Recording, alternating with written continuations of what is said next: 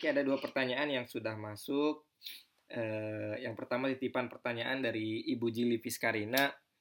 Eh, pertanyaannya adalah kan tadi mempersiapkan mahar. Kalau kita punya anak laki-laki, kita sebagai orang tua baiknya menyiapkan juga nggak untuk mahar untuk anak kita agar eh, ia bisa membelikan mahar terbaik untuk calon istrinya atau memang si anak laki-laki itu yang harus berusaha misalnya pengen ngikutin sunnah rasul dia berusaha cari dulu gitu kan. 100 unta tadi ya bu ya? Atau Iya. memang ada ada tanggung jawab orang tua juga untuk mempersiapkan mahar itu? Terus pertanyaan yang kedua itu dari Irfan Ryan. Assalamualaikum Pak Bu. Belum punya alokasi pos darurat tapi pengen mulai investasi juga katanya. Bagusnya nyicil pos darurat dulu atau pos darurat dan investasi bisa jalan bersama Pos sodakoh diutamakan ke mana dulu disalurkan untuk orang tua, keluarga, dan saudara atau ke yayasan sosial atau masjid dan lain-lain. Jazakumullah khair. Assalamualaikum warahmatullahi wabarakatuh.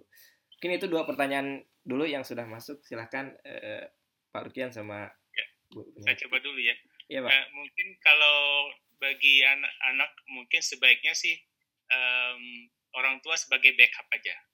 Karena kan kadang-kadang kalau kita pengalaman di Indonesia ya orang tua tuh ketika anaknya nikah pengen juga sahabat handai taulan teman-teman kuliahnya teman-teman SMA SD-nya diajak supaya men- apa, mendoakan anak kita. Jadi mungkin orang tua mempersiapkan dari acara tadi walimatul urusnya. Karena itu kan kadang-kadang acara di Indonesia itu kalau pernikahan bukan eh, dua dua orang tapi dua keluarga malah banyak juga yang yang akan terlibat jadi orang tua sebagai backup anaknya sebagai eh, yang utama Yang utama ya. supaya dia merasa juga kan- karena kan beda ya kalau misalnya mahar dari dari effort Diri kita sendiri. sendiri. Iya. Syukur-syukur kalau kita bisa sampaikan, kita ajarkan dari seperti Kecil. disampaikan tadi. Jadi sudah menyiapkan jauh-jauh hari direncanakan kalau dia masih SMA atau udah mau mulai kerja, cicil dulu nabung untuk eh, mahar. Kemudian yang kedua, em, yang untuk dana emergensi, utamakan emergensi dulu. Siapkan emergensi seminimal mungkin tiga bulan dulu. Itu yang yang yang eh, yang penting. Jadi kalau sudah emergensi aman tiga bulan, baru masuk ke eh, Tiga bulan investasi. dari? Tiga bulan dari mana? Tiga bulan biaya hidup. Jadi emergensinya Oh berarti gunakan tiga bulan dari pengeluaran ya Pak ya, bukan tiga bulan dari gaji ya berarti. bukan bukan bukan. Dari Jadi pengeluaran pengeluaran ya? kita sebulan em, misalnya berapa? Oh Jadi iya, misalnya sekarang 5 juta. Ya udah, siapkan tiga kali 5 juta. 15 juta berarti ya. 15 juta. Kalau gajinya habis untuk biaya hidup semua ya memang tiga kali tiga bulan kali kali dua dua ratus ribu yen, woi kawan Aduh. banget nih.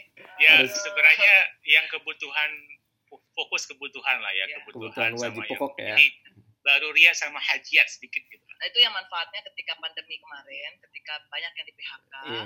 banyak yang dipulangkan. Coba bayangkan ada 53 ribu Masya eh, Allah. pekerja dari luar negeri yang dikembalikan ke Indonesia di awal-awal sebelum Idul Fitri. Makanya eh, sebagian besar itu juga ke Jawa Timur yang menyebabkan penyebaran eh, virus COVID-19 itu juga cukup banyak pada saat itu.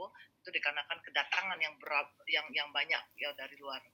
Dan ternyata tidak direncanakan. Makanya kemarin saya sempat nulis juga di koran dengan adanya eh, pengembalian eh, apa tenaga kerja Indonesia di luar eh, supaya lebih bagus nanti perencanaan keuangannya harusnya diberikan eh, apa eh, apa pendampingan pendampingan dan itu kami sudah sampaikan.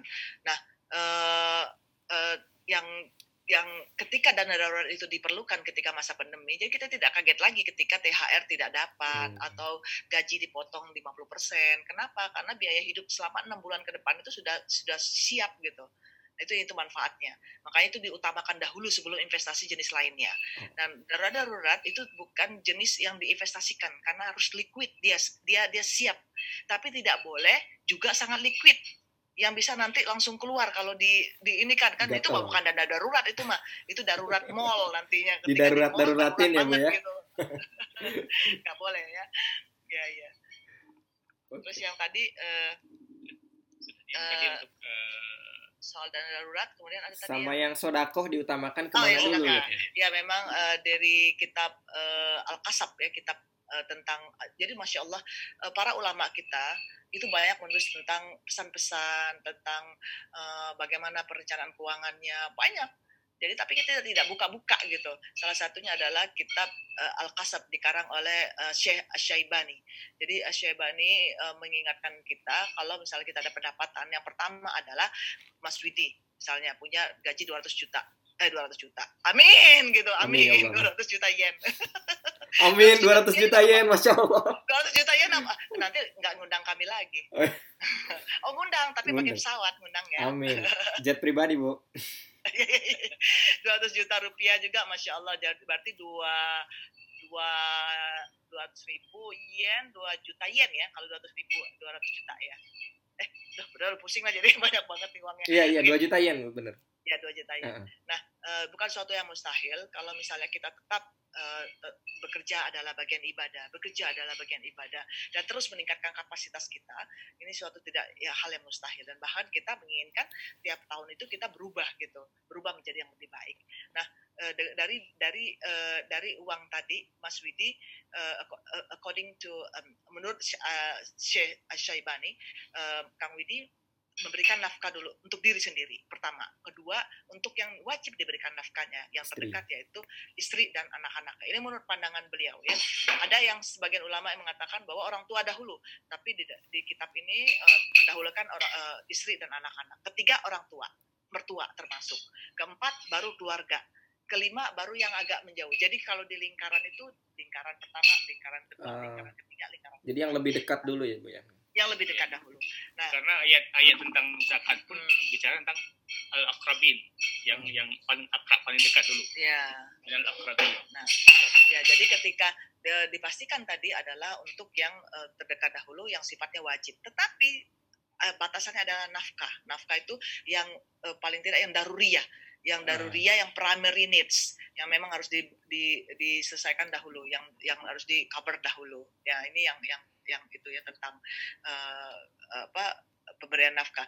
Nah, berapapun ya itulah disesuaikan dengan suami dan istri bagaimana untuk alokasi untuk orang tua, sebagaimana orang tua membutuhkan dan sebagainya ya.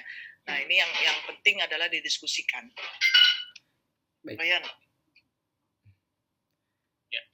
Oke. Okay. Uh, eh, Insya Allah tadi cukup ini ya pertanyaan eh, jawabannya Insya Allah cukup eh, mencakup tadi pertanyaan tadi. Tadi ada yang raise hand, mungkin kita ke yang raise hand dulu ya. Ada eh, kita ya, berikan kesempatan eh, dari Kang Yusuf ini foundernya IPMI, Pak Bu. Oh, Masya Allah. Masya Allah kita mungkin Mangga Kang Yusuf video dan ininya saya persilahkan.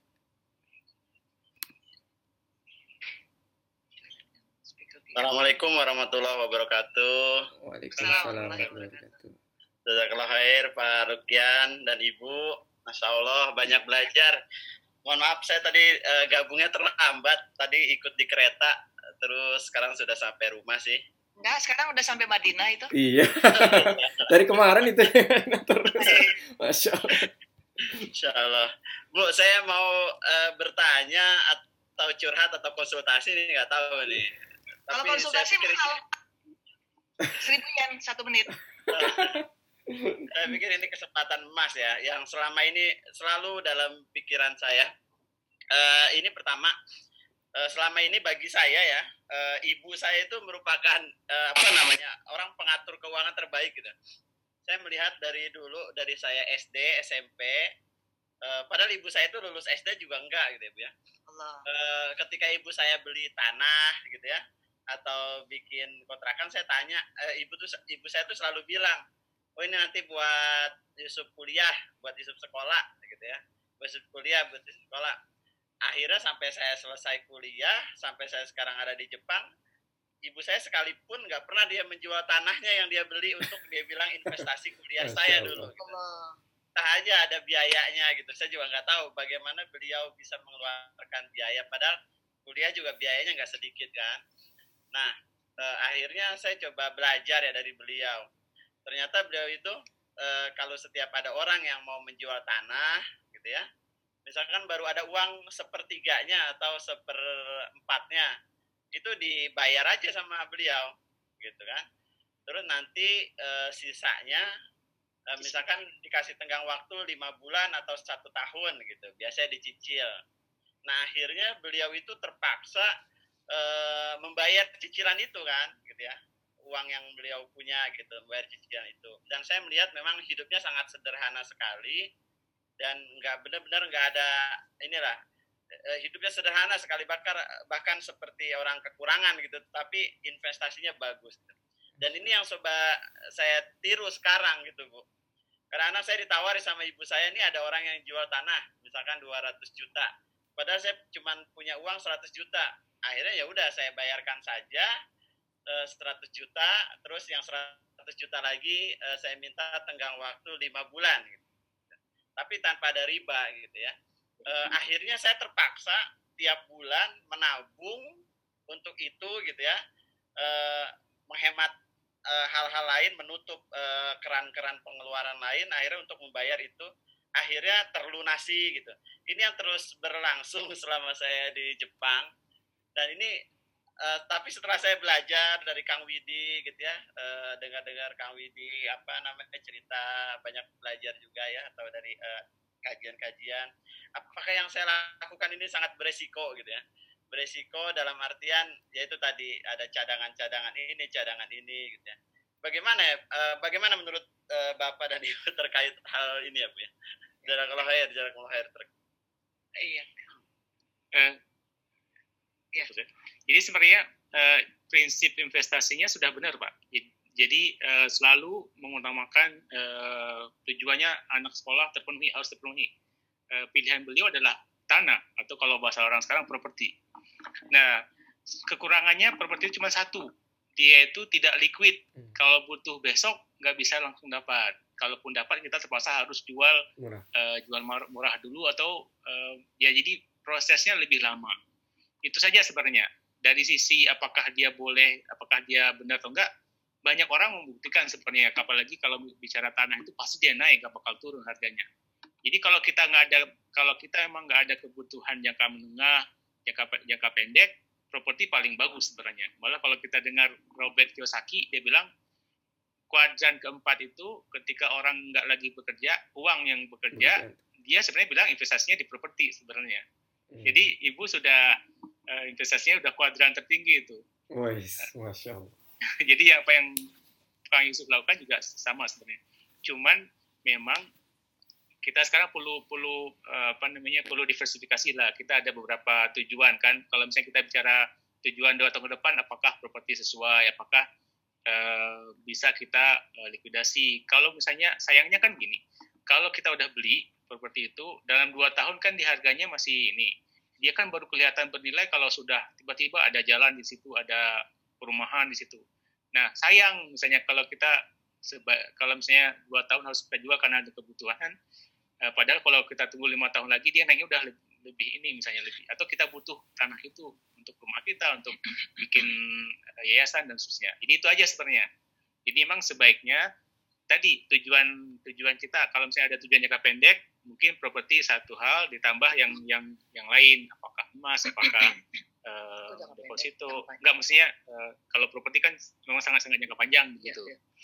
itu ya. mungkin Kang Yusuf jadi uh, tidak ada yang salah ya. cuman mungkin dilengkapi dengan yang lain hmm. takutnya ada kebutuhan yang ya. lebih mendesak gitu gitu aja menambahkan dikit Pak Lukian jadi um, uh, seorang ibu, masya Allah, ketika Kang Yusuf uh, masih kecil ya, sudah bercita-cita untuk me, me, memberikan pendidikan yang luar biasa, lebih baik harusnya untuk dari dari beliau yang yang sudah berpengalaman tidak mempunyai pendidikan. Ini sangat luar biasa yang Allah dengar.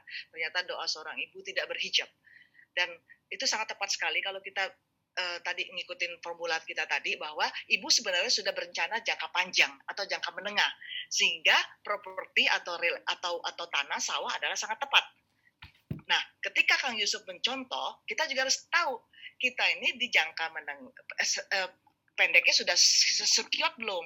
Jangka pendeknya adalah pertama tadi ada dana darurat kalau belum ada. Kedua adalah apa yang diinginkan kita dalam waktu satu tahun ini. Nah, ketika sudah sekiot semua, baru kita ke jangka menengahnya. Jangka menengah tadi adalah bagaimana anak-anak Kang Yusuf nanti bisa kuliah di di uh, di Jepang atau kuliahnya nanti di luar Jepang dan berapa nilainya? Atau harus kembali ke Indonesia kalau dapat uh, kuliah di negeri berapa? Kalau dapat swasta berapa? Nah jangka panjangnya lagi 10 tahun lagi apakah Kang Widi mau pergi haji? Atau kalau sudah bagaimana untuk membadalkan ayah ibu atau membantu ayah ibu untuk pergi haji? Misalnya kalau sudah semua bagaimana nanti bisa eh, dengan sekeluarga pergi umroh? Nah itu misalnya. Nah artinya ketika kita udah punya uh, uh, kita semuanya sudah tertulis dengan baik itu insya Allah uh, bisa lebih tepat lagi mengalokasikan investasi apa yang lebih pas jangan sampai pertama banyak orang suka berinvestasi, tapi ketika datang haul zakatnya, ketika harus mengeluarkan zakat untuk hartanya, tidak punya dana liquid. Hmm. Nauzubillah min zalik. Dan bahkan, kalang kabut gitu. Boleh nggak saya utang untuk bayar zakat saya? Hello, you have so much assets, but you cannot actually pay out your zakat. There's something wrong with you. Kedua, zakat harta-hartanya yang tadi dibeli, tanah, room, apa, ladang, dan ternyata tidak, karena kita jauh, ya saya yakin Kang Yusuf tidak seperti itu. Tapi banyak yang seperti itu juga. Ternyata tanahnya tidak dikelola, rum, uh, sawah-sawahnya juga tidak terlalu diurus, dan ada uh, pohon apa uh, apalah pokoknya ya yang yang dia beli rumahnya juga jadi rumahnya penuh ilalang. Jangan sampai Allah mengatakan tadi inna bubazirina kanu ikhwana syayatin. Kenapa kamu bazir tabziro? Jangan sampai tabzir, jangan sampai mubazir. Punya harta banyak tapi tidak dikelola dengan baik. Nah, itu yang harus kita pastikan. Jangan sampai nanti Allah juga kecam kita. Al-hakum takatsur hatta zurtumul maqabir. Jangan sampai kita kemudian ngumpul-ngumpulin harta, tapi kita tidak, tidak punya tujuan. Nah, artinya zakat nanti akan terus mengejar kita, mengingatkan kita jangan sampai harta kita uh, uh, kita lengah dengan harta kita dan jangan sampai kita uh, tidak tahu urusannya Eh, dengan, dengan harta-harta kita. Karena semua jenis dari satu rupiah, satu yen pun nanti insya Allah akan ditanya di yaumul hisab nanti. Kalau kita tidak tahu, masa mau nanya Kang Widi? Kang Widi juga kagak tahu. Semuanya satu-satu ditanya. Hartanya, kadang-kadang kita lupa Kang Yusuf bilang, oh iya ini hartanya di mana ya? Nanti saya ingat-ingat dulu. Ah itu nggak mungkin tuh. Ya, jadi jangan sampai semua yang kita punya tidak bisa kita jawab di yaumul hisab. Makanya dengan laporan yang tadi kita tahu utang dengan siapa pun kita tahu itu bagaimana hmm. kita harus menggalikannya harta kita kita tahu apakah sudah harta kita investasi kita sudah kita keluarkan zakatnya karena kita sudah mencatat. Wallahu kita bahas sedikit sebenarnya uh, kalau kita punya tanah juga sebenarnya harus dihitung tadi biaya-biaya untuk zakatnya dan pajaknya. Pajak. Jadi sebenarnya kalau kita mau detail nanti sebenarnya kalau level uh, orang yang apa kekayaannya asetnya banyak dia harus hitung-hitung uh, pengeluaran tadi wajib kewajiban zakat uh, kalau kalau di negara atau di yang apa yang tidak zakat non muslim dia pasti hitungnya pajaknya jadi dia hitung instrumen-instrumen apa yang uh, kena biayanya paling tinggi nah biasanya properti itu uh, pajaknya lebih tinggi kan hmm. jadi itu cost cost maintenance dari aset itu lebih tinggi sementara ada instrumen yang keuangan atau instrumen apa yang biaya-biaya tahunan itu nggak terlalu banyak. Nah, itu kita harus hitung baik-baik. Cuman tadi ya, diingatkan zakat kita pastikan harta kita kalau misalnya rumah kedua ketiga tidak dipakai tidak disewakan, nah gimana? Apakah nanti uh, ini uh, menjadi mubazir gitu? Nah kemudian sawah kebun yang tidak di budidaya. Kalau sawah kan hasilnya dizakatkan, tapi kalau nggak diapa-apain jadi harta dan bagaimana tanggung jawab pencucian harta kita dengan zakat. Kalau khair, sangat mencerahkan sekali. Insya Allah mempersiapkan investasi yang tadi yang ketika saya butuh bisa di ya, ya. liquid. Nahan, nahan. Iya.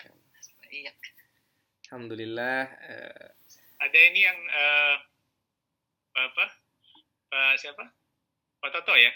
Oh iya, ini kita masuk lagi ke pertanyaan di chat uh, ini ya, di chat apa namanya Zoom. Mungkin saya baca berurutan aja ya Pak ya. Di atasnya ada dari Ibu Sofi karena ini masuknya ke private jadi mungkin tidak keluar tadi di ini, tapi oh, urutannya paling atas Bu Sofi Nurila. Assalamualaikum warahmatullahi wabarakatuh. Saya ingin bertanya Pak, Bu, bagaimana caranya membuat pencatatan keuangannya? Apakah ada rumusnya seperti apa? Sebaiknya apa yang didahulukan? Apakah investasi, mendeposit, mendepositkan uang, atau ada hal lainnya? Tanpa melupakan zakat, infak, sodakoh, dan kewajiban lainnya. Karena masih bingung juga untuk pengelolaan pengelolaan uang yang baik itu seperti apa. Terima kasih atas jawabannya. Ini pertanyaan keduanya tadi dari Pak Toto Ridwana. Assalamualaikum. Baiknya dalam rumah tangga untuk urusan finansial itu baiknya dipegang oleh suami atau istri katanya. Baik, silakan Pak Bu mungkin. Nanti setelah ini kita lanjut ke YouTube. Di YouTube juga ada beberapa pertanyaan tadi yang sudah masuk mungkin. Iya. Oke. Uh, Oke, okay. yang tadi uh, yang pertanyaan pertama yang mengenai bagaimana kita memulai untuk berencananya dalam mencatat dan punya niat untuk insya Allah mulai hari ini saya ingin lebih baik lagi dan ingin supaya apa pun yang nanti di yang hisab di dikubur nanti Allah tanya malaikat tanya ya kita semua yang bisa jawab dan uh, inilah saatnya kita pertama adalah tadi pos uh, uh, ya kalau yang kalau diurutkan tadi kan kita sudah bicara soal uh, bagaimana posisi harta kita ya kewajiban dan harta kita seperti apa. Tadi sudah ada di nanti dibalik aja lagi nanti di slide-nya. Nah slide-nya juga kita sudah sudah kita sudah sampaikan ke Mas uh, Kang Widi ya.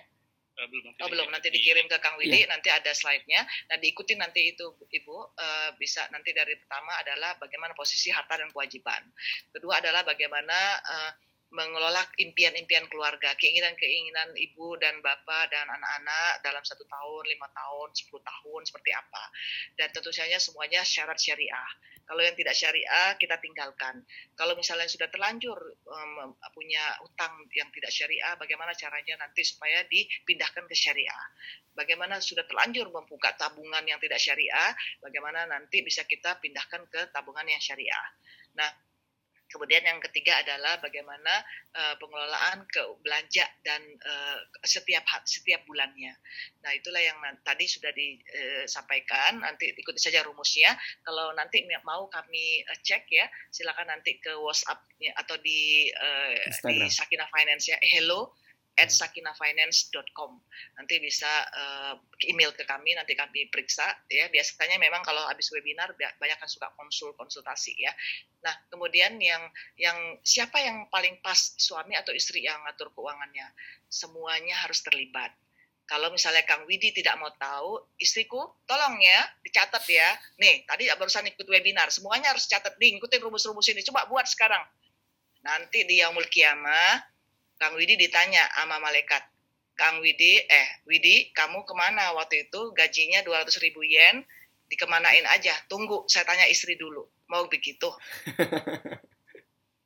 Nah, kalau kita tidak semuanya bertanggung jawab untuk apa yang kita lakukan di dunia ini, makanya uh, apa waltan nafsu maqada malikot.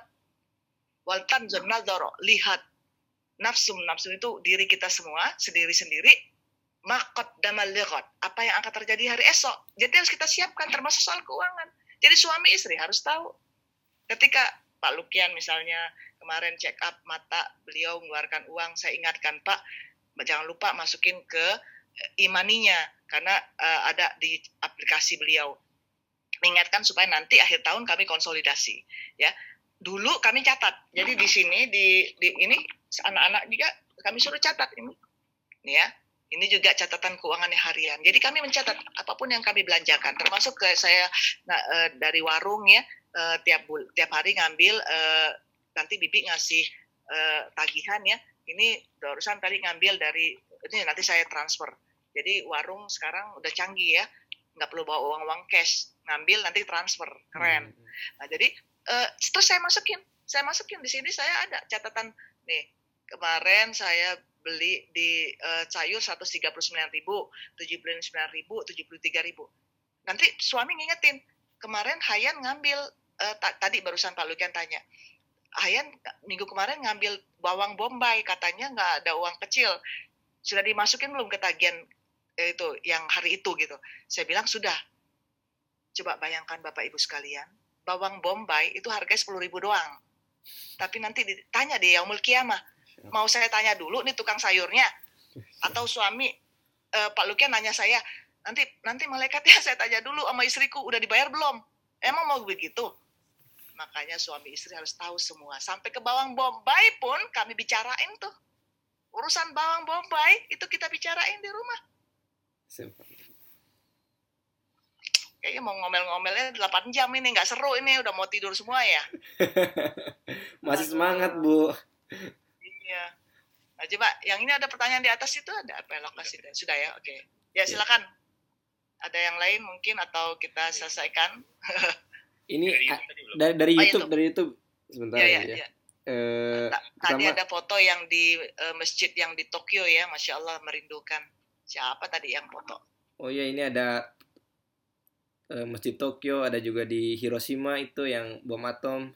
Di Hiroshima saya belum ke sana tuh. Nanti diundang sama Insya Allah, insya Allah. Nanti eh, ada di Madinah juga ini. Kang Iya. Oh iya Mbak Sofi Nurillah ya. Aduh, saya pernah foto di sana. Nanti kita saing-saingan fotonya ya. Ya, silakan. Oke kita Ada lanjut Kak Yeti ke Dalimi juga di sini kakak kami yang ada di di beliau di Ciba ya. Masya Allah. Kak Yeti ya? Dalimi beliau Oh, tadi gabung juga? eh, menyapa juga. Masya Jadi Allah. kakak kami yang dulu kuliah sama-sama dan sudah menikah dengan orang Jepang. Eh, Alhamdulillah sudah dikarunia empat, empat orang putra putri. Dan Oh, ini- eh, Ini ya, ada yang raise dekat. ada yang raise hand ini, maaf ini. Ya, ya, Kita silakan, masuk ke ini dulu ya, Bu ya. Ada yang udah nunggu ini. Eh, Ya, ya. Dari Mbak Nurul Kolbi. Mangga silahkan eh, sudah sudah saya buka nih kayaknya ininya, mute-nya. Assalamualaikum warahmatullahi wabarakatuh. Waalaikumsalam warahmatullahi wabarakatuh. Jazakillah khair eh, Pak Lukman sama ibu-ibu eh, Pak materi Lukian, Pak Lukian. Ah, Pak Lukian, maaf maaf. Eh, apa materinya sangat luar biasa. Kebetulan eh, saya baru beberapa minggu yang lalu beli buku ibu dari dari Kang Widi Sakina Finance Wah. dan itu dari mana itu Kang Widi? Saya kan itu- punya bookstore Bu di sini. Iya. Alhamdulillah. dan itu sangat kaget di dalamnya. Ternyata ada contoh buku catatan usaha eh, seperti tadi nota keuangan terus eh, arus kas harian gitu. Terus saya ke arah eh, ini nota keuangan. Kalau nota kalau kas harian kan itu udah jelas mungkin pengeluaran harian bulanan itu bisa dicatat seperti yang tadi ya ibu paparkan. Tapi eh, untuk eh, nota keuangan di situ kan ada jangka panjang, jangka menengah dan jangka pendek seperti ibu tadi paparkan juga. Nah, yang saya mau tanyakan ini kan eh, arahnya ke orang yang sudah berkeluarga, tapi untuk orang yang kiranya masih sendiri gitu, apalagi yang anak-anak yang masih muda dan mungkin sudah berpenghasilan sudah lumayan eh, apa sudah melebihi lah gitu itu kira-kira pengelolaannya yang lebih diprioritaskan ke mana gitu bu? Seperti misalnya eh, yang untuk jangka panjang itu investasinya gimana? Apakah kan nanti kalau misalnya sudah berkeluarga juga kan ada suami yang ikut andil di dalamnya tapi untuk sekarang itu sebaiknya yang diprioritaskan seperti apa? Terus ada juga metode metode realisasi itu metode realisasi itu seperti apa? Apakah misalnya metode realisasi itu seperti menabung kah atau investasi kah atau gimana? Terus yang kedua eh, investasi yang pas untuk kaum kaum milenial itu seperti apa gitu? Kan sekarang yang lagi eh, tenar yang seperti reksadana, investasi saham dan lain-lain gitu. Tapi eh, kadang juga dari orang tua yang seperti Kang Yusuf tadi bilang investasi tanah lah eh, emas lah. Tapi kan kita eh, kalau di sini kan agak susah mengontrolnya seperti tanah atau logam logam mulia gitu. Jadi yang pas untuk anak muda yang sekiranya jauh mungkin dari Indonesia itu yang cocok investasinya apa Pak Ibu Assalamualaikum warahmatullahi wabarakatuh Eh, saya mulai dulu ya. Yang nah yang kalau buku em, itu yang eh, kita kebetulan nota nota keuangan itu yang impian itu memang eh, disesuaikan dengan masing-masing eh, kita. Kalau memang masih eh, masih sendiri berarti jangka pendek setahun ini apa yang diinginkan. Jadi sebenarnya berbasis impian eh, buku nota keuangan itu. Jadi jangka pendek itu impian kita eh, apa? Nah itu dicatat dulu. Jadi sebenarnya prakteknya itu sebelum dibawa ke buku yang eh, impian tadi ditulis dulu semuanya, ditulis seluruh impian dulu eh, apa aja gitu. Jadi sambil duduk memikirkan kira-kira nih untuk tahun ini saya pengennya apa gitu. Ditulis impian yang ada implikasi keuangannya. Baru dipindahkan ke situ. Kemudian jangka menengah uh, tadi antara lima tahun nih satu sampai lima tahun. Kira-kira mau ngapain nih? Uh, kalau masih sendiri mungkin pengen uh, kalau konsumsi mungkin banyak sekali kalau pengen dikonsumsi ya. Tapi yang yang bersifat uh, meningkatkan apa ya uh, kualitas kita mau belajar apa mau uh, beli sesuatu yang bisa menambah uh, apa ya uh, daya, daya saing kita ke depan misalnya. Nah ini ini harus dipikirkan. Yang panjangnya pasti di situ kalau masih sendiri pasti ada rencana untuk menikah. Nah, apakah menengah atau uh, panjang itu dimasukkan di situ. Jadi memang harus dimulai dengan proses menuliskan semua impian. Kalau sudah berkeluarga harus duduk suami istri ngomong debat panjang lebar semua impian dituliskan setelah itu baru dikerucutkan, dipilih mana jangka pendek tiga, jangka menengah tiga atau lima, maksimal lima lah masing-masing. Jadi eh, pendek, menengah, panjang sudah di kategori lima udah dipilih, dicoret yang enggak prioritas, baru kemudian dicatat di buku itu. Nah kemudian eh, kalau yang menilai tadi, pokoknya terserahlah mau apa gitu, tapi nanti kita masing-masing tahu ya prioritas kita apa nih jadi me, me, menyusun prioritas tadi dengan makasid yang daruriyat tadi mau nggak mau harus ada. Kalau kemudian haji itu sesuatu yang bisa ngurangin beban. Kalau kalau kita sih selalu contohnya daruriyat itu punya motor misalnya, haji itu punya mobil, tahsinnya itu punya mobil bagus, gitu kira-kira.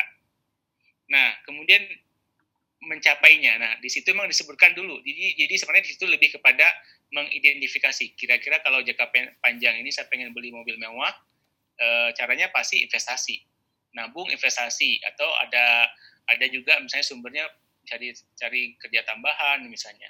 Jadi di, diidentifikasi dulu, nggak di nggak ada apa, nggak harus rinci. Jadi yang penting ada uh, identifikasi dulu.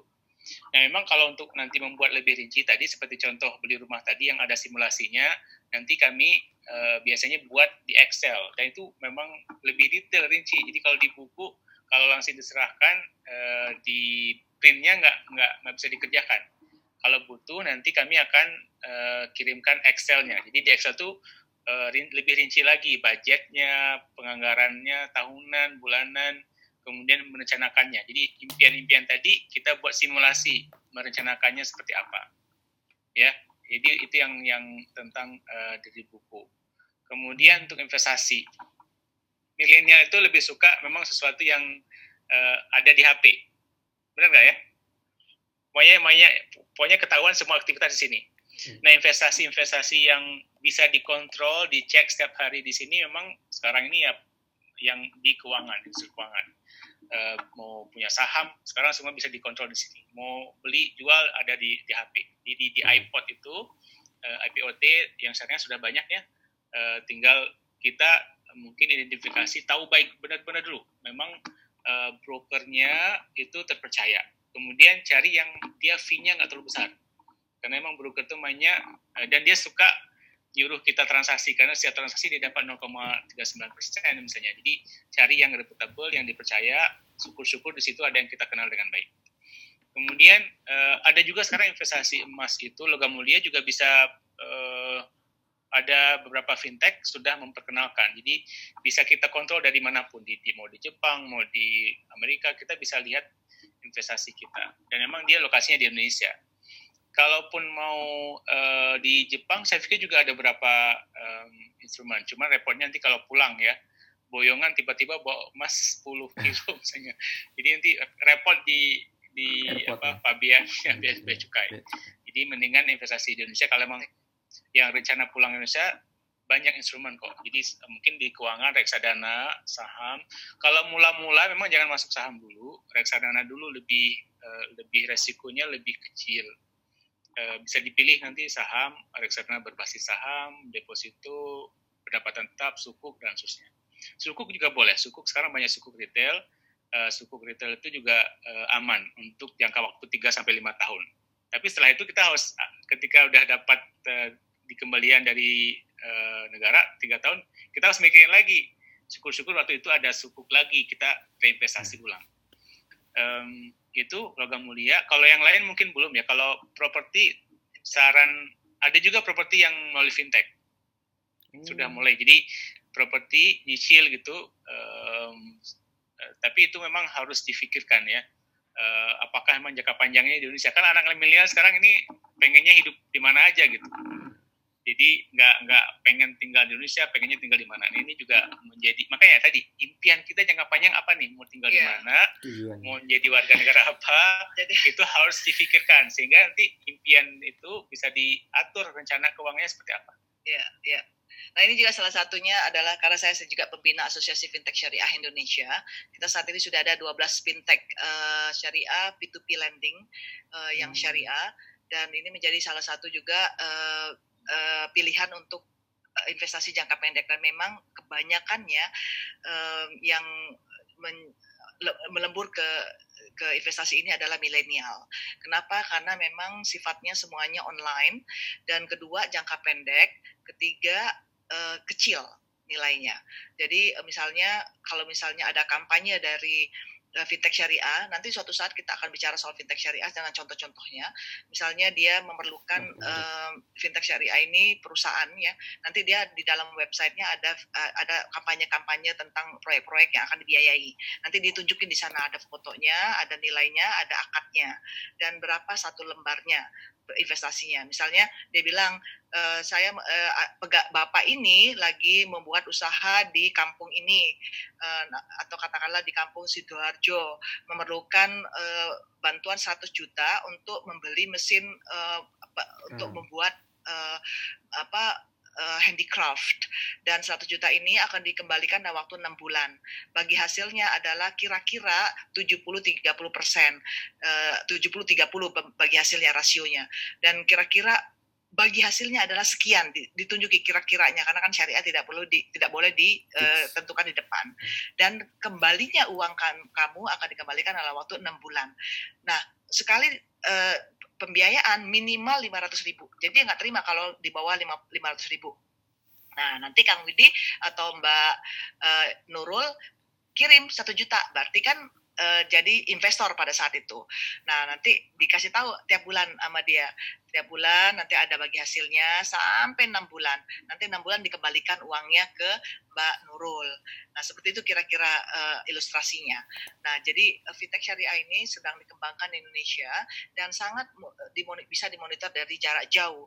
Begitu juga emas. Misalnya kita mau beli emas tapi kita nggak mau nyewa SDB-nya atau safe deposit box. Jadi kalau tadi itu adalah jangka pendek, contohnya yang tadi pembiayaan dan sebagainya, uh, kita juga terlibat dalam uh, real sector ya. Kita melihat orang-orang yang membutuhkan pembiayaan ekonominya, kita bantu dari Jepang, kita bisa awasi tiap bulan. Dan kemudian untuk jangka panjang atau menengah Mbak Nurul bisa masukin uang untuk beli emas. Misalnya satu emas dia jual di situ ditulis sama dia. Emas uh, uh, sekarang ini sekitar 800 ribu ya per gram.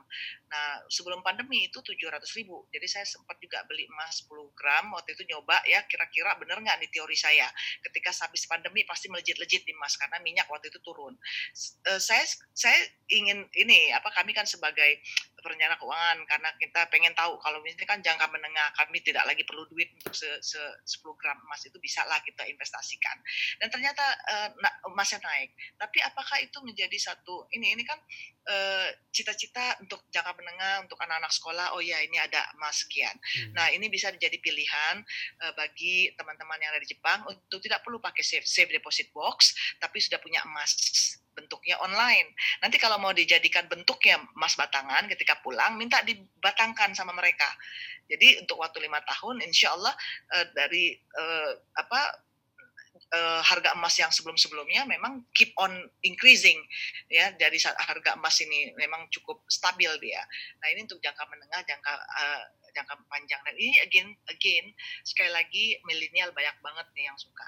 Nah tadi dari Mbak Nur bilang kok bukunya kayaknya nggak untuk yang untuk milenial sih. Kami sebenarnya sudah masukin di situ. Ada di situ uh, pendapatan pribadi, ada pendapatan suami, ada pendapatan istri. Jadi silakan pakai yang pribadi aja Mas Mbak Nurulnya. Buktinya anak-anak saya semuanya sudah pakai bukunya tadi ada Royan, Hayan, lain semuanya udah pakai mereka. Nah, uh, walaupun mereka untuk jangka apa uh, keinginan keinginan untuk yang di nota keuangan itu masih gabung dengan kami-kami. Ya, tapi untuk yang buku harian udah masing-masing. Apps-nya udah masing-masing mereka. ya. Nah nanti kami tanya bagaimana uh, keuangannya dan terus nanti saya kasih tanda tangan. Inilah bagaimana kita mengelola keuangan sejak kecil.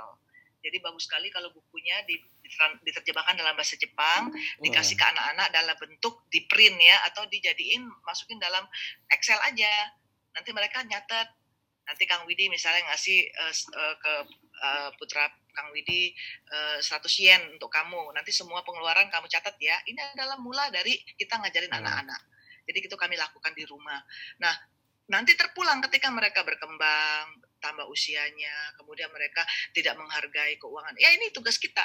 Paling hmm. tidak kita tahu bagaimana mereka bersikap terhadap uang.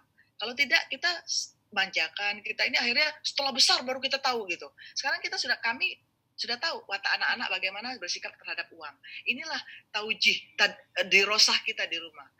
Bagaimana kita-kita terutama ibu ya orang tua menjadi madrasatul ula dari soal keuangan. Ya, ini, ini nanti tambah panjang lagi. Kang ini udah pucat-pucat aja ini, udah jam 11 ini kayaknya. silakan, silakan. Gimana ini udah ini Mbak Kolbi nih, udah oke okay nih. Insya Allah Kang, Masya Allah, jazakillah khair, Ibu, iya, Pak. Iya, bermak iya. kali. Nanti bisa di ini kalau yang misalnya Japri, yang Japri Kang Mbak Nurul Japri, ya, Japri. nanti ya. Nanti kita buat khusus untuk yang milenial karena ada bukunya sendiri nanti yang untuk milenial. Nantikan bukunya. Sekarang masih draft. Ditunggu, Bu. Insya Allah. Ini menarik banget tadi yang P2P syariah ya, sama memang, investasi emas Tapi kan hati-hati jangan sampai terbohong. Nanti kalau ada apa-apa nah, nanya ke saya juga nggak apa-apa. Saya ada nanti laporannya tiap. Next kita bikinkan webinar khusus tentang dua ini ya Bu ya. Iya iya iya penting banget. penting saya banget, bicara ya. barusan minggu kemarin tentang fintech syariah. Oh iya.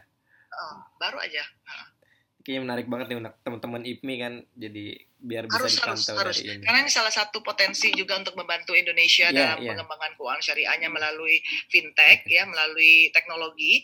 Kedua, Jepang sudah mulai melirik banyak investor-investor Jepang datang ke Indonesia. Bahkan kami berdua tahun kemarin um, mengawal satu proyek uh, dan orang Jepang yang menjadi investornya, beliau belajar tentang syariah dan beliau terkagum-kagum indah banget syariah. Kok saya baru belajar katanya. Nah kalau orang Jepangnya sendiri begitu, masa IPMI nggak mau belajar sih? maaf, maaf. Karena di Jepang memang kan sudah stuck mereka ya. Naruh di ya. bank aja uangnya malah turun, bukan malah bertambah. Jadi eh, saatnya kita bangun ekonomi syariah lebih baik lewat investasi lah insya Allah. Iya. Ibu masih ada pertanyaan ini gimana nih? Nggak apa-apa waktunya. Lanjut, apa, lanjut, lanjut. Kami masih jam 9 di sini. Yang di sana oh, itu gimana? Di sini kita anak-anak muda senang bergadang. oh gitu ya. Oke kita lanjut ke pertanyaan tadi yang di apa namanya di YouTube belum sempat saya bacakan dari ya, Mas ya. Rizky Maulida.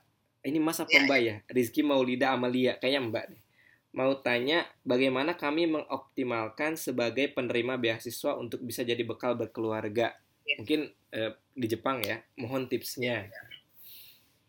Ya, ini uh, bagus banget ya. Kalau karena kita kadang-kadang yang menerima beasiswa kami waktu di Inggris juga uh, pernah melakukan observasi-observasi terhadap keluarga-keluarga Indonesia yang mendapatkan beasiswa di Inggris.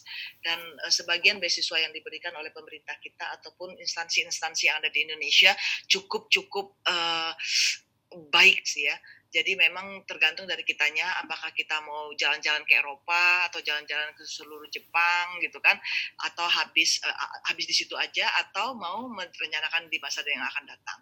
Dan pertama yang yang paling tinggi biasanya di negara maju seperti Jepang dan Inggris adalah biaya sewa rumah. Benar nggak Iya, betul. Sama dengan Inggris.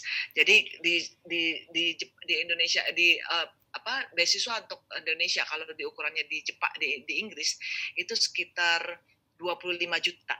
Dan kalau misalnya single ya untuk alokasi rumah untuk sendiri kalau dia mau pengen sendiri itu dari 25 juta itu harus memberikan alokasi untuk biaya sewa rumah sekitar paling minimal 10 juta. Nah, tapi kalau dia cerdas dia bisa sharing. Hmm. Ya ada rumah-rumah yang dia bisa sharing yang sehingga dia tidak perlu bayar 10 juta per bulan, tetapi hanya 2 juta setengah, 5 juta per bulan ya, sehingga dia bisa hemat 20 juta satu satu bulan sebelum eh, untuk untuk uh, maksudnya dari 25 juta 5 jutanya untuk biaya sewa rumah. Yang tadinya harus bayar 10 juta dia bisa 5 juta dengan menyewa yang lebih murah ya. Kemudian makan ya kan Kang Widi? Kalau makan di luar terus pakai uh, dibandingin dengan bento di rumah pasti lebih murah yang di rumah. Apalagi ibu-ibu sekarang udah canggih bentonya dibuat jadi kepala uh, bear gitu kan. Terus nanti ada uh, apa uh, carrotnya dibuat lucu-lucu gitu kan. Uh, tempat bentonya juga lucu-lucu gitu. Nah itu kan lebih baik. Nah ini kan bisa juga digabung dengan teman-temannya ketika dia belanja. Jadi saya perhatikan ketika dia cerdas untuk mengelola keuangannya, ternyata ada ada waktu itu yang datang ke Inggris kebetulan uh, uh, satu pengajian dengan saya, saya sampaikan kamu untuk pasti bisa nabung nih, saya bilang karena kamu hidupnya uh, gabung sama teman-teman. Oh iya, memang saya bisa nabung. Kamu nggak jalan-jalan ke Eropa? Enggak, karena saya cita-citanya habis pulang nanti mau menikah. Wih, canggih banget kamu udah bisa nabung berapa? Jadi selama waktu 10 bulan di Inggris, dia bisa nabung sebanyak 200 jutaan. Dia bilang, ini sudah cukup untuk nikah. Oh ya cukup banget lah saya bilang. Hmm. Uh, terus dia bilang saya nggak mau membebankan orang tua dan sebagainya sebagainya. Akhirnya dia gunakan untuk menikah. Nah, jadi ketika dia tahu bahwa ada kesempatan untuk pergi beasiswa, mendapatkan beasiswa untuk kuliah di luar dan bisa berhemat dengan cara bertanya, dengan cara banyak bergaul, dengan tak, sebelum pergi itu sudah tanya-tanya dengan uh, teman-teman yang kuliah di sana, bagaimana cari tempat tinggal yang baik dan sebagainya. Ternyata dia luar biasa, bisa merencanakan dengan baik. Dan pulang-pulang dapat uh, sisa uang yang dia jadikan untuk sangat berhemat ya rajin ke perpustakaan kemudian uh, tidak banyak untuk pergi uh, happy happy go lucky hmm. gitu kan. Akhirnya dia bisa pulang bawa uang sisa dari uang beasiswa karena hematnya. Bukan karena tidak belajarnya ya. Dan alhamdulillah dia bisa belajar uh, apa kuliah dengan sangat cepat sekali pada waktu itu. 10 bulan udah selesai S2 Masya. dan bisa pulang. Itu kira-kira. Jadi perencanaannya tetap sama semua jenis perencanaan sama ya. Hanya saja ketika beda usia beda beda beda fokus maka nanti hmm. uh, tadi yang tiga tahapan tadi yang satu tahun lima tahun sepuluh tahun itu juga berubah gitu. Ya jadi capaian impiannya berubah. Ya biasanya kalau kita misalnya masih uh, muda single uh, horizon investasi kita lebih panjang.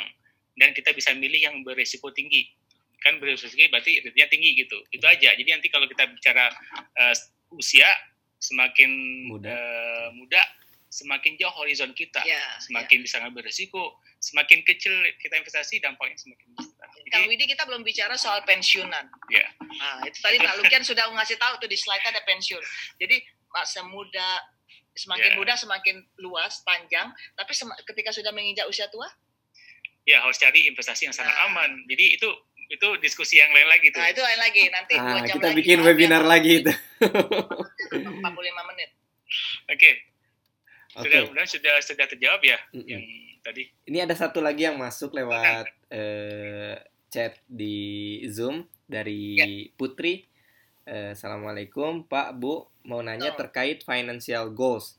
Adakah syarat dan ketentuan yang berlaku saat menentukan financial goals. Apakah sifatnya bebas atau ada hal-hal yang tidak seharusnya dijadikan financial goals? Terima kasih. Sebenarnya kalau goals itu kita tadi e, contoh tadi kita mulai apa aja dulu? Keinginan kita apa sih? Itu oh. itu harus kita catat dulu. Nah, setelah itu kita pilah-pilah. E, memang ada ada tadi ya kalau kami sih ya jadi yang pertama gini. Goals yang ada implikasi keuangan kalau misalnya goalsnya pengen uh, hafal uh, 30 juz kan nggak ada aplikasi keuangan. Jadi itu uh, tetap kita masukkan uh, sebagai impian kita tapi nggak ada nggak nggak menjadi financial uh, goals, goals ya. ya nah yang ke kedua kami itu biasanya uh, kita pilih anak-anak. Jadi ada lima maksimal lima masing-masing kalau kami. Jadi yang pertama impian dia terserah mau ngapain mau beli apa aja gitu. Nggak hmm. dibatasin. Nah kedua impian yang uh, apa tadi uh, ada knowledge-nya, ada edukasinya. Dia harus bisa harus milih satu yang ada edukasinya. Terserah mau beli buku ini, mau beli komputer, beli laptop, mau apa gitu yang pokoknya yang ada uh, kepada pengembangan diri. Yang ketiga untuk keluarga, apa yang kita bisa berikan impian yang misalnya untuk kalau kami untuk orang tua, untuk keluarga besar, apa yang yang perlu kita sumbangkan misalnya ataupun menaikkan haji orang tua. Jadi pribadi untuk pengembangan diri, untuk Untuk orang sama tua. tadi ya tentang ya, lingkaran kita ya. tadi ya. Ah, Yang ke keempat untuk ke- masyarakat sos- sosial kalau Iya. bisa. Misalnya impian kami yang sedang digirintis punya perpustakaan Masya Allah. untuk masyarakat. Jadi perpustakaan umum eh, di kampung-kampung atau apa gitu. Jadi kami pengen, pengen pengennya punya buku puluhan ribu. lima puluh ribu Amin. Nah itu kan eh, jadi maksudnya supaya kita itu bukan hanya untuk individu saja untuk untuk kita makanya pengembangan kita diri. sudah mulai dengan eh, melabel itu buku kami Wah. sudah tahun ini kami label namanya jadi kalau kang Widi mampir ke rumah mau minjem saya tahu buku yang mana yang dipakai yang dipinjam ya Insya Tapi Allah, insya Allah. kami tidak boleh minjam nanti habis terus bukunya Satu lagi ya, jadi yang tadi eh, untuk konsumsi. Kalau saya misalnya pengen beli kamera misalnya, kemudian pengen pengen beli buku atau knowledge ya. Hmm. Yang ketiga untuk keluarga, eh, masih syariah ya makasih syariahnya. Kemudian kurban, eh, kemudian keempat tadi untuk masyarakat ya sosial. Yang kelima yang yang kita bisa jalan-jalan misalnya, yang yang keluarga bisa lebih bonding misalnya. Itu itu kalau kami lima itu. Jadi misalnya salah satunya yang terakhir pasti ada pengen jalan-jalan ke mana tahun ini misalnya. Tahun ini kita pengen ke Turki tapi eh, karena ini Covid. pandemi belum tercapai, jadi Ah. itu salah satu contohnya gitu. Jadi terserah mau di kriteria yang mana. eh, Yang jelas kita buat harus sesuai kriteria dengan sama.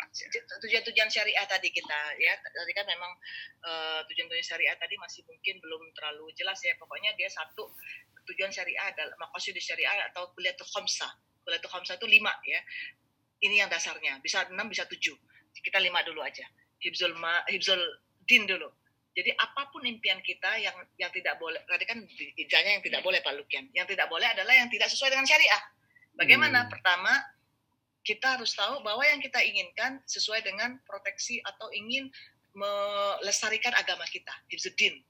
Oke, dicatat ya, hibzuddin. Kemudian kedua, hibzud nafs. Bagaimana supaya kita melindungi jiwa kita.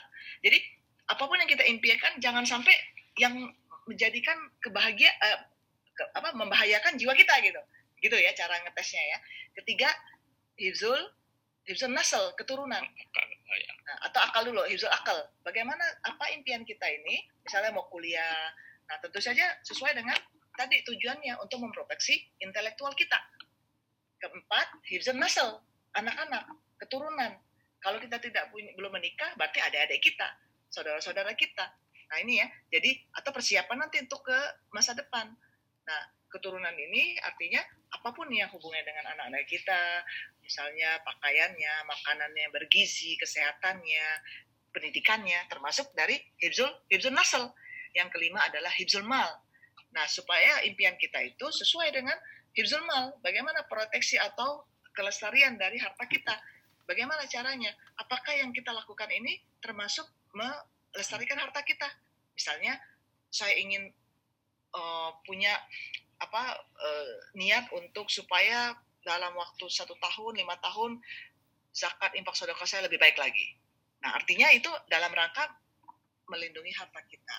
Misalnya ya, jadi hibzul yang hibzul din, hibzul hibzul nafs, eh, hibzul nasl, hibzul em, akal, hibzul mal, ini lima ini yang esensial.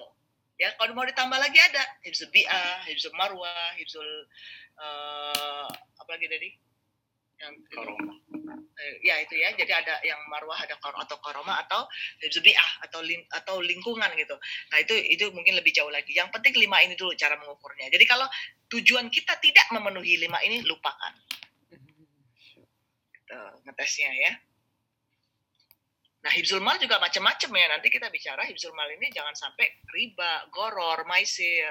Ah, ya kita investasi tapi tersentuh dengan spekulasi. Syariah tapi kita nggak ngerti akadnya apa. Coret. Iya jadi boro-boro mau tahu mau melindungi harta ternyata kita terjumus dengan riba misalnya.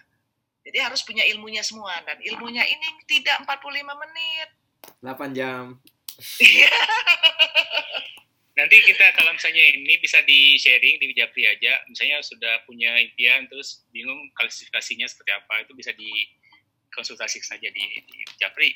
Atau kuliah online Kang Widi Ya, di Taskia ada kuliah online juga yang S2 Masya Allah. Ya. S1 aja belum kelar. Iya, silakan siapa yang mau kuliah S2, S1.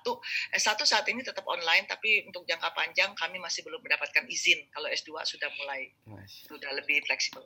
Itu bisa langsung lanjut ke S2 tanpa S1 dulu berarti Bu ya. Oh, harus S1 dulu. Harus S1 dulu. Ini rektor pusing nanti. Pak tadi eh, untuk emailnya boleh halo halo sakinah finance ya? Makanya Sak- Sakina Fi- Sakina Finance at Gmail juga bisa. Oke, I, I think Sakinah. I'll just write down here this one. I will write down here. Ah, Oke oke.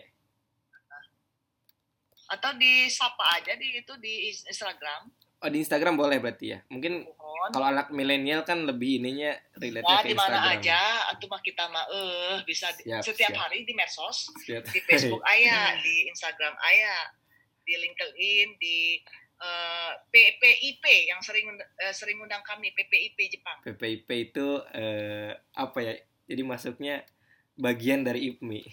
Istri Oh gitu perawat ya, yang, yang akhwatnya ya, ibu-ibu ya. Akhwatnya, Ibunya. Iya, iya. Satu dari ini. Baik, saya cek dulu ini masih ada pertanyaan yang masuk atau tidak. Oke, kayaknya udah terbaca semua yang di Ya, ini yang di apa namanya Zoom. Coba saya cek dulu yang di eh, yang di YouTube juga alhamdulillah udah terini semua. Gimana teman-teman yang lain silahkan barangkali ada yang ingin- masih ingin bertanya. Mumpung Pelatihan sama Muniratinya masih semangat nih. Oke, kalau belum kalau nggak ada kita yang ngasih kuis ya. Iya, kebetulan ini ada door prize eh, buku Sakina Finance ya.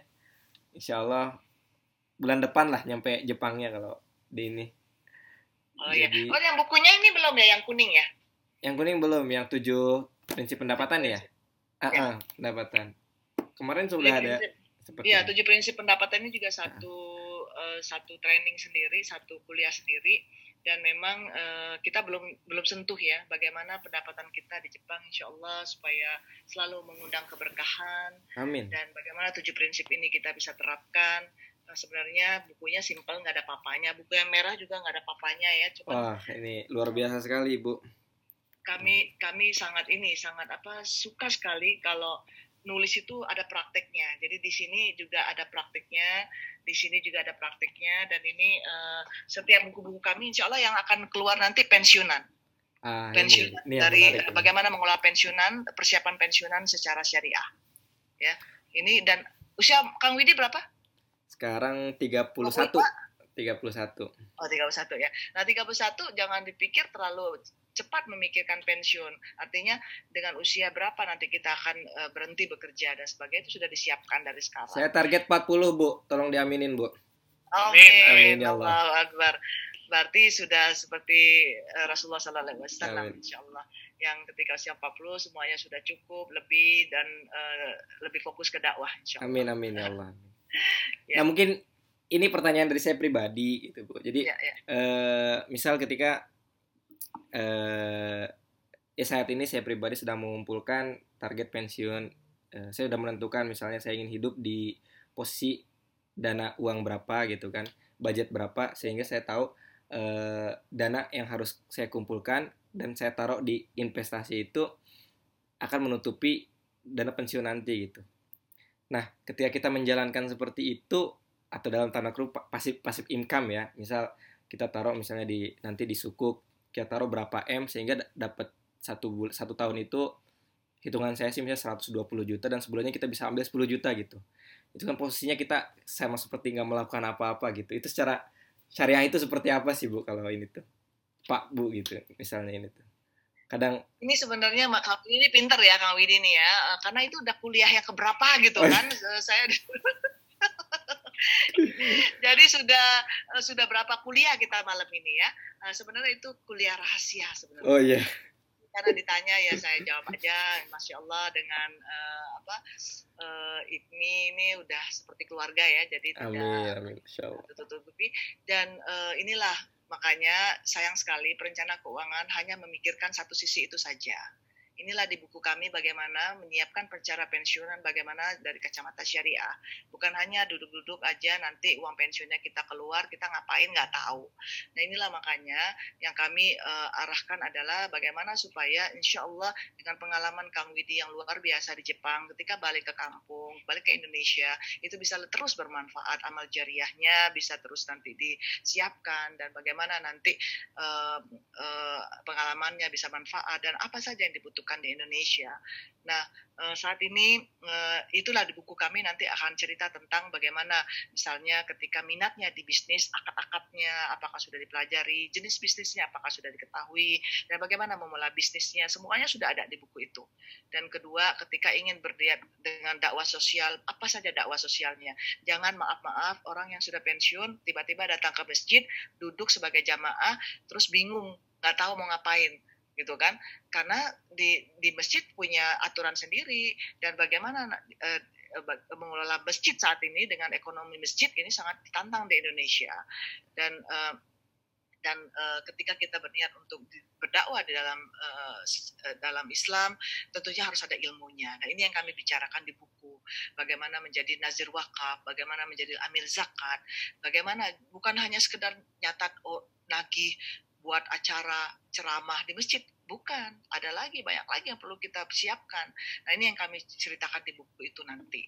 Jadi uh, uh, satu pensiunan satu hal dana pensiun. Kedua adalah bagaimana kita terus untuk uh, bisa uh, menggunakan waktu kita mengajarkan bisnis atau membuka bisnis, kemudian membuka lapangan pekerjaan di Indonesia.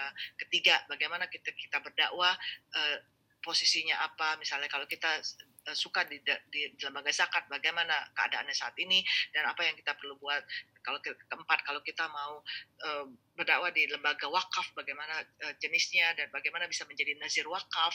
Nazir wakaf sekarang ini bukan nazir wakaf sembarangan yang seperti dulu Nazir Wakaf sekarang yang ditantang adalah orang yang punya kemampuan untuk tahu tentang akar-akar syariah, hmm. bagaimana bisa menjadikan aset-aset wakaf produktif dan bisa bermanfaat untuk umat, umat. bagaimana wakaf uang, wakaf sementara, wakaf temporer, wakaf uh, permanen, luar biasa ilmunya dan kita bahas di buku ini.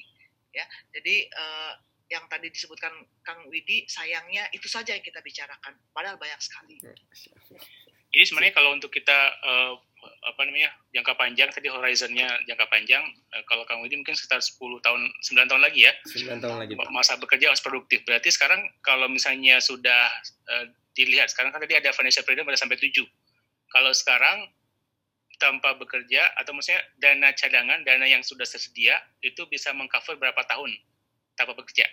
Kalau sudah lima tahun berarti tinggal dicari sekitar 5-10 tahun lagi gitu jadi hmm. kalau misalnya sekarang sudah kalau misalnya tidak ada apa-apa, besok berhenti bekerja, lima tahun aman gitu. Itu belum belum belum cukup kan sebenarnya kalau mau berhenti bekerja tahun lagi. Belum. 40 tahun kalau, kalau misalnya kita bicara 40 tahun uh, bukan menebak angka berapa tahun kita hidup ya, tapi logikanya kan kita butuh sekitar 25 tahun atau After 30 tahun. 40 tahun itu berarti ya. Ya. Hmm. Jadi kan setelah 40 kan kita orang wah harga apa uh, usia normal di atas 60-an. Berarti perlu dana 20 tahun lebih tanpa bekerja. Uh, ya. mak maksudnya gini Pak, bukan bukan kita memakai uang itu sebagai pensiun kita, tapi uang itu kita investasikan dan returnnya kita pakai untuk biaya hidup itu tuh Pak. Iya betul. Ya. Oh, nah, berarti itu ada ada jangkanya juga ya berarti. Ya? Iya. Oh. Jadi kan jadi harus tersedia dana ketika kita pensiun, dana investasi yang returnnya ataupun termasuk kalau kita mau gunakannya itu kan ketika ketika sendiri pakai menurun nanti kan mm. ketika sudah 60 kan kita mungkin nggak returnnya masih jadi sebenarnya pokoknya intinya intinya mah return sama itu totalnya bisa cukup untuk 25 tahun misalnya ah, itu iya. sudah sudah level financial freedom yang paling tinggi kalau kita bicara ilmu konvensionalnya gitu pak ah. jadi itu nah memang harus di, di mix nanti jadi kalau kami sih rumusnya rumus 30%, sepertiga. Kan tulus itu ya. Rumus itu sering dipakai dalam dalam dalam Islam.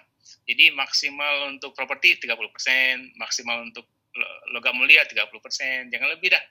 Hmm. Di saham juga seperti itu. Maksimalnya. Nanti yeah. tergantung di, di, di mix. Kalau misalnya sekarang uh, masih banyak di tanah, berarti di, di mix tadi seperti Pak Yusuf ya yang ada logam Di- mulianya eh, diversifikasi 30% maksimal. Kemudian kalau pengen pengen belajar saham mungkin jangan 30% dulu. 5% dulu, nyoba dulu gitu. Jadi karena emang kalau saham itu kadang-kadang godaannya ketika harga naik tinggi, oh jual jual jual. Trade, Padahal trading. kita baru lima tahun atau setahun investasi. Padahal kita bisa saham itu kan jangka panjang, 10 Iya. tahun. Baru dia terasa gitu. Karena kan siklusnya biasanya setiap lima tahun naik turunnya. Kalau 10 tahun dia udah ngelewatin jangka apa eh, siklus. Nah, naik. Itu diskusi advance lah itu. Kalau Kang Willy juga saya pikir udah sudah sudah mantap lah perencanaan keuangannya. Belum tuh Pak, aduh masih butuh bimbingan ini dari Bapak. Ibu. itu kira-kira tambahannya. Jadi memang untuk pensiun sih sebenarnya kita eh, di samping kita bicara ra- logika rasional keuangan, kita juga harus percaya aspek spiritual. Kalau kita sedekah, zakat, kemudian kan ada cerita eh, siapa Saad ya, Saad bin Bakas yang menanyakan Rasul, saya kalau sedek kalau uang saya, harta saya seluruhnya saya sedekahkan, eh, boleh nggak? Nggak boleh kata Rasul, kebanyakan. Kalau separuhnya nggak boleh, terlalu banyak. Gimana kalau eh, sepertiganya? Nah, itu cukup insya Allah. Jadi, meskipun dia hanya punya anak satu perempuan, Rasul tetap mengatakan maksimal untuk diserahkan untuk visabilillah, untuk sedekah, untuk wakaf, sepertiga. Untuk juga kalau kita bicara nanti waris, wasiat itu juga maksimal sepertiga. Seperti itu. Jadi kita tetap eh, di samping merencanakan secara secara rasional, keuangan, hitung-hitungannya, tapi kita tetap juga jangan lupa wak, apa sedekah, jangan lupa wakaf, jangan lupa persiapan akhirat gitu. Jadi di mohon yang tadi persiapan financial freedomnya juga diperhitungkan kemampuan kita sedekah terus menerus Iya. dan juga kan investasi wakaf itu paling paling Jariah ya? Ya, wakaf itu kan seumur hidup kita akan memberikan returns yang yang berlipat-lipat. Itu mungkin tambahan sedikit. Iya Pak, eh, terima kasih. Jadi intinya sebenarnya ya semangat dari IPMI Jepang itu kan eh, kebetulan teman-teman perawat ini bisa lama gitu pekerja di Jepangnya gitu. Jadi kita ini pengen mendorong jangan sampai ketika pulang ke Indonesianya mereka harus mulai dari nol lagi gitu. Minimal ya itu tadi lah dalam tanda kutip udah financial freedom jadi mereka udah bisa melakukan banyak hal lain gitu ketika sampai di Indonesia gitu. Ini menjadi semangat dari teman-teman IPMI Jepang mengedukasi teman-teman di sini gitu kan. Karena setelah lulus ujian negara kan bisa 10 sampai 20 tahun kerja di Jepang gitu. Jadi jangan sampai si uang itu hanya dipakai untuk ya tadi itu tadi gaya hidup habis habis habis. Nanti kan setelah pulang dari Indonesia malah kaget gitu kan harus Ya, kerja malah tiba-tiba gajinya wah beda dari sini gitu